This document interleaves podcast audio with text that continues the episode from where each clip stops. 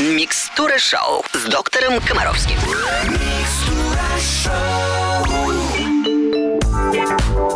И снова здравствуйте! На Русском радио начинается программа для родителей, которые хотят растить счастливых и здоровых детей. Как всегда, в нашем эфире мудрые профессиональные советы нашего любимого доктора Комаровского. В студии Алена Бородина Евгений Олегович.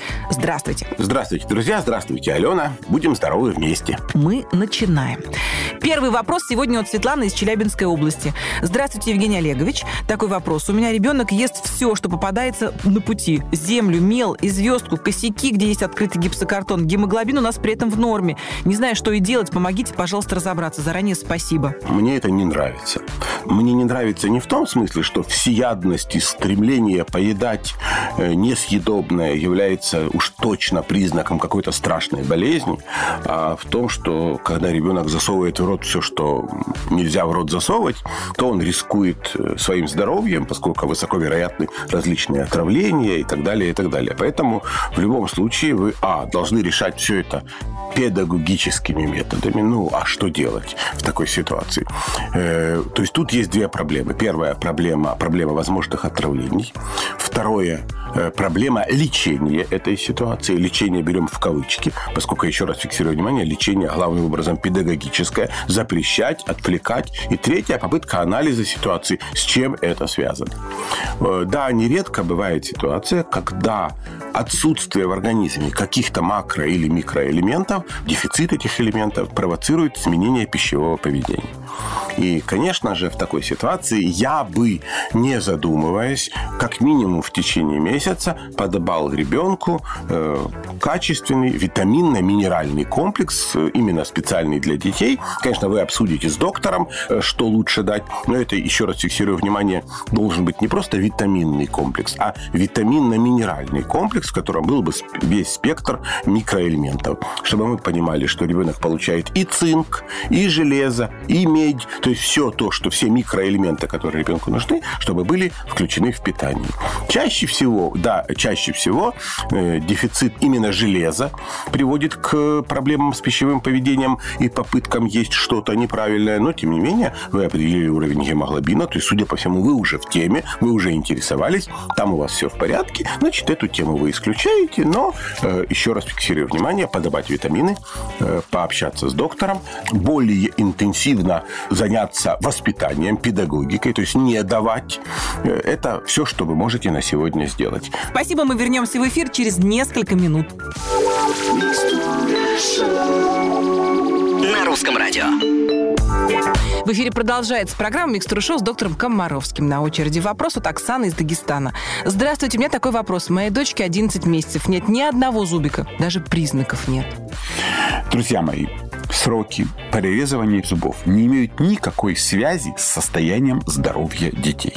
Вот медицинская наука не знает ответ на вопросы, почему один ребенок с зубом рождается, а у другого первый зуб появляется там ближе к двум годам. Ну, не знает медицина ответа, почему это происходит, какие факторы э, на это влияют. Любые предположения о том, что это связано с неадекватным питанием, с дефицитом кальция там, или с дефицитом витамина D, это все не подтверждается. То есть ребенок в целом здоровый, нормальный, все развивается, все хорошо, а вот зубов нет. Почему? Никто не знает. Главная проблема вот поздних зубов состоит прежде всего в том, что у матери, у матери возникают сложности с кормлением. Это раз. Ну, она должна пищу обрабатывать и так далее, и так далее. Это первое. Но тут проблема даже в другом. В каждую женщину, в каждую женщину от боженьки заложен инстинкт сравнения. Ну, так мы устроены, ну что поделать? Подожди, подожди. Каждая женщина все время пытается убедиться в том, что ее ребенок не хуже других. Если у всех детенышей голова круглая, у того квадратная, то это что-то не так. Мой не такой, как все. Если все детеныши бросаются на еду, а мой не бросается на еду, с ним что-то не так. Это инстинкт, да? Нам надо убедиться, что наш ребенок не хуже, чем другой. Какие у нас есть критерии, которые ставят на нашей совести жирную галку. Фух, слава богу, мы как все. Первое. Держит головку. Второе. Сел, пополз, встал, Встал, появились пошел. зубы. Понимаете, да? Да. Сказал первое слово «мама», протянул руку, сказал «дай», да, и так далее. Вот эти все. Потом мы начинаем о другом волноваться. Потом он пришел и сказал, мама, жениться хочу. Все, фух, вырос. Потом стал отцом, все, поставили точку и начали волноваться о внуках. То есть вот для нас наличие зубов, наличие, это очень важный психологический критерий, который нам дает ответ на вопрос, что да, наш ребенок не хуже других. Еще раз фиксирую внимание. Отсутствие зубов в 11 месяцев. А.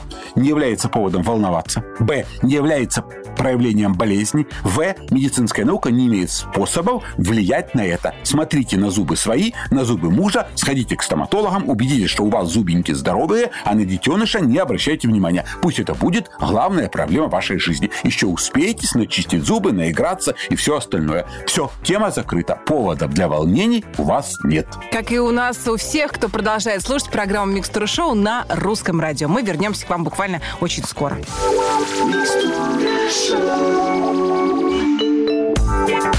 студии Алена Бородина, наш любимый доктор Евгений Олегович Комаровский. У нас продолжается разговор о здоровье детей. Следующий вопрос от Лидии из Москвы. Здравствуйте, Евгений Олегович. Наш сынок полтора года совсем отказывается пить просто воду. Разведенные компотики, соки, чай за милую душу. Но вот просто водичку ни в какую. Проблем нет, живем за городом, придерживаемся в ваших всех рекомендаций. Есть мойка воздуха, влажность, поддерживаем. Всегда свежо и прохладно. Гуляем, не болеем. Скажите, насколько принципиально, если малыш не пьет чистую воду, хотя бы чайная ложка компота должна там быть? И какие нормы потребления жидкости в этом возрасте? Заранее огромное спасибо.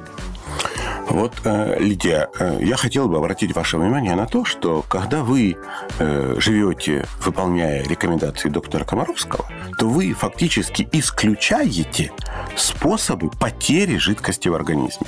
Ну, на что ребенок тратит жидкость чаще всего? Ребенок тратит жидкость на потливость, которая связана с избытком одежды, да?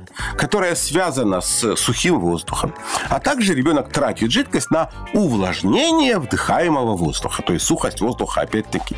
Ваш ребенок не перегревается, много гуляет на свежем воздухе, живет в чистом, прохладном, э, увлажненном воздухе. То есть у него нет потерь жидкости. Совершенно логично, что у него нет жажды.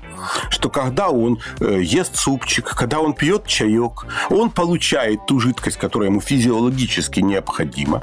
И поскольку у него нет дополнительных потерь, то он и не хочет пить дополнительную жидкость. То есть для вашего ребенка только питье – это не способ э, удовлетворения жажды, а способ получения удовольствия. Вкусненького компотика. Да. Поэтому, если у ребенка есть жажда, он пьет любую воду.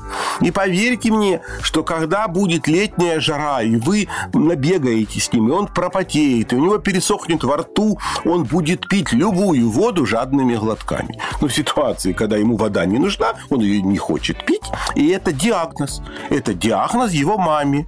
У него хорошая, адекватная мама, которая организовала правильный образ жизни, с чем вас искренне хочется поздравить. Спасибо, доктор. Мы на русском радио обязательно продолжим микстуру шоу через несколько минут. На русском радио. В студии Алена Бородина и наш любимый доктор Евгений Олегович Комаровский. Продолжается разговор о здоровье детей. Следующий вопрос от Анны из Екатеринбурга. Здравствуйте. Расскажите, пожалуйста, про витамины для детей, конкретно про витамин D, омегу, йод. Существуют ли какие-то нормы? Позиция Всемирной организации здравоохранения довольно-таки однозначна. Всегда, когда есть такая возможность, следует предпочесть полноценное и разнообразное питание, приемы комплексных витаминов. Но мы все прекрасно с вами понимаем, что далеко не всегда – современные родители имеют возможность, ну, даже материальную, на полноценное разнообразное питание. Далее. Они не всегда имеют кухарку или нормальный общепит, который позволяет нормально ребенку кормить. У людей может быть просто ограниченный доступ к качественным продуктам. Ну, например, там те же омега-3 ненасыщенные кислоты, да, или витамин D, которого много в жирной рыбе морской. Но у огромного количества людей просто нет доступа к качественной рыбе, ну, к лососю там уже, да. Возможно, в Москве нет таких проблем, да, но в огромном количестве регионов регулярный доступ к подобным продуктам – это достаточно сложно. Поэтому в такой ситуации медицинская наука все-таки скорее за то, чтобы эпизодически дети пили комплексные витамины и восполняли основные потребности в железе, йоде, витамине D и так далее. Отношение к витамину D в последние годы очень сильно изменилось. Мы, кстати, об этом тоже в нашей программе говорили. Сейчас связано это, во-первых, с тем, что медицинская наука все больше и больше просит просит вас перестать загорать о том, что в 21 веке с нынешней экологией эти проблемы с озоновым слоем, эти проблемы с состоянием кожи у людей и так далее, и так далее, говорят о том, что любой загар – это потенциальный риск. Нет здорового загара. Загар – это всегда ожог кожи. Солярии во всем мире уже запрещены давным-давно. Ультрафиолетовое облучение резко увеличивает вероятность рака кожи. Загорать, короче говоря, не надо. А как тогда получать витамин D? Витамин D есть в желтке, в сливочном масле, в жирной рыбе. Едите вы это, слава богу. Но если вы даже все это едите, но будете дополнительно, ежедневно принимать 500 единиц витамина D, у вас никогда не будет передозировки. В общем, э, друзья мои, витамины, как правило, нужны, но выбор витаминов лучше на месте осуществлять вместе с вашим доктором. Делать это из одного центра для всей страны практически нереально и некорректно. Спасибо большое, доктор. Микстура шоу на русском радио продолжится через несколько минут. На русском радио. В эфире программа, в которой наш любимый доктор Евгений Олегович Комаровский дает профессиональные мудрые советы родителям, продолжается. Да, и нам написала Екатерина. Здравствуйте, дочь, один год семь месяцев. Когда ее укладываем спать, начинает щипаться. Очень больно, бывает, раздирает до крови. Не даешь, она начинает орать. Укладывание длится час, может быть и больше. При этом в саду и у бабушки засыпает спокойно, без щипков. Евгений Олегович, подскажите, как нам быть? Спасибо. Началось с 11 месяцев. А вот надо э, прежде всего устроить допрос бабушки. А что эта бабушка такое делает с ребенком, что ребенок бабушку не щиплет, а маму щиплет? Наверное, потому что бабушка не меняется в лице или не дает себя щипать в конце концов, да? Я, в принципе, не могу понять ситуации, при которой ребенка уложили спать, а он час не может уснуть. Чего вы ребенка уложили спать? Ну зачем? Ну хорошо, вот если ребенку не хочется по большой нужде, а вы посадили его на горшок. То есть физиологические потребности должны осуществляться по мере их возникновения. Если ребенок хочет есть, он ест. Не хочет есть, свободен. Хочет пить, он пьет. Хочет спать, спит. Не хочет, не спит. Но тут возникает очень большая проблема. Дело в том, что нам надо сделать жизнь детей удобной для взрослых. Ну не может мама быть в состоянии постоянной боевой готовности и ждать, когда ребенок закричит «мама, я хочу есть», и тут же ребенку дать еду. Но здесь уже мамы должны сами понимать, что ребенка надо делать удобным и управляемым. Тогда хорошо всем членам семьи. И если вы планируете покормить ребенка в 17.00, а он захотел есть в 15.00, поверьте мне, он не умрет с голоду за 2 часа. Но он захочет после этого есть тогда, когда это будет удобно вам. Если вы решили, что вашему ребенку в 21.00 пора спать, а он после этого дрыгается, щипается, орет и поет песни до 22, значит, что вы сделали? Вы уложили его спать на час раньше, чем надо было. Прекратите это делать. Либо, если вы реально хотите, чтобы он в 21 час уснул, то тогда надо менять образ жизни семьи в течение дня. Значит, тогда этого ребенка надо. А, не уложить спать днем, уморить в течение дня, чтобы он физически устал, покормить в проголод днем, их плотно накормить в 8 вечера. Короче говоря, вы должны сделать так, чтобы к 21.00 ваш ребенок был очень уставший и очень сонный. Это уже коррекция образа жизни. Вот, собственно и все. Спасибо большое, Евгений Олегович. Мы обязательно вернемся в эфир на русское радио буквально через несколько минут.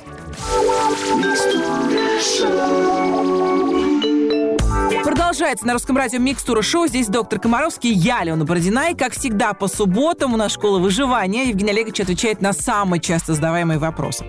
Эм, Евгений Олегович, вот тут очень часто спрашивают действительно наши радиослушатели, что положить в домашнюю аптечку, чтобы оказать неотложную помощь, если что. Ну, то есть, что там должно быть точно? В аптечке должны быть и лекарства, и перевязочные материалы определенные, лейкопластырь бактерицидный, например, да? Вот, и пинцет туда надо положить на всякий случай. Занозы, например, вынимать. Это если речь идет о такой домашней печке. И термометр туда надо положить. Ну, в общем, сложная эта тема, большая. Поэтому сегодня хочу рассказать о лекарстве, которое должно быть в домашней аптечке всегда, если речь идет о детях. Просто его очень часто там нет. Это меня тема волнует. И мы поговорим о лекарстве, которое называется «Средство для пероральной регидратации». Что это такое? Страшное какое название. Сразу звучит, когда... Да. Так вот, Смотрите, причем я это фиксирую, у меня это очень важно, поскольку это особенно актуально для детей.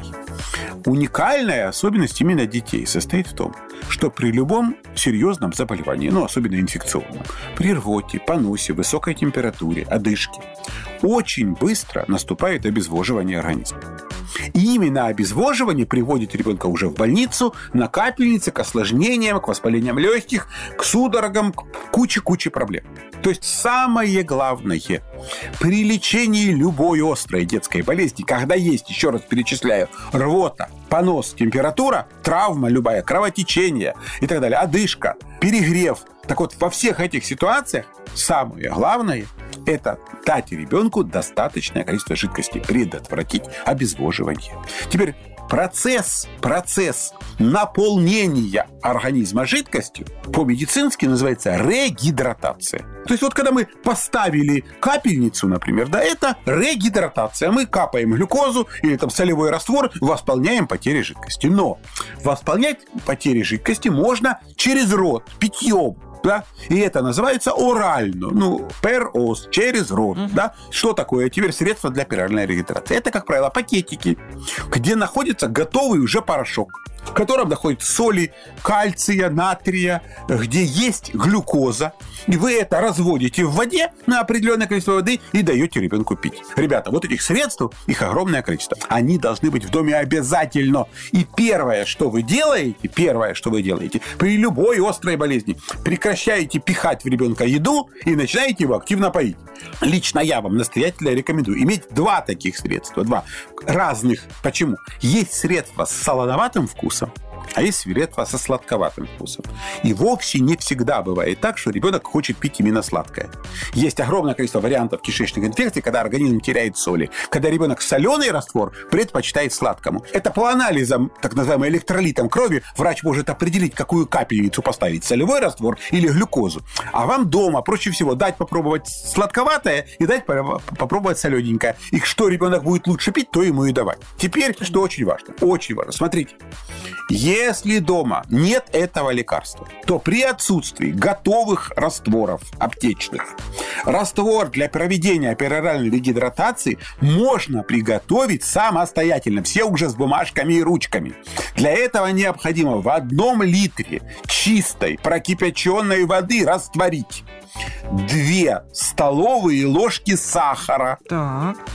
одну чайную ложку поваренной соли, и одну чайную ложку пищевой соды. Ой, как все просто. И этот вот рецепт, все просто. И самое главное, что даже этого в доме нет у соседей, можно попросить у соседей. Две столовые ложки сахара, одна чайная ложка поваренной соли, одна чайная ложка пищевой соды. И этот вот рецепт, который я вам рассказал, Всемирная организация здравоохранения предлагает для использования в слаборазвитых странах или в ситуации, когда отсутствует возможность приобрести готовый коммерческий раствор. Понятно? Да.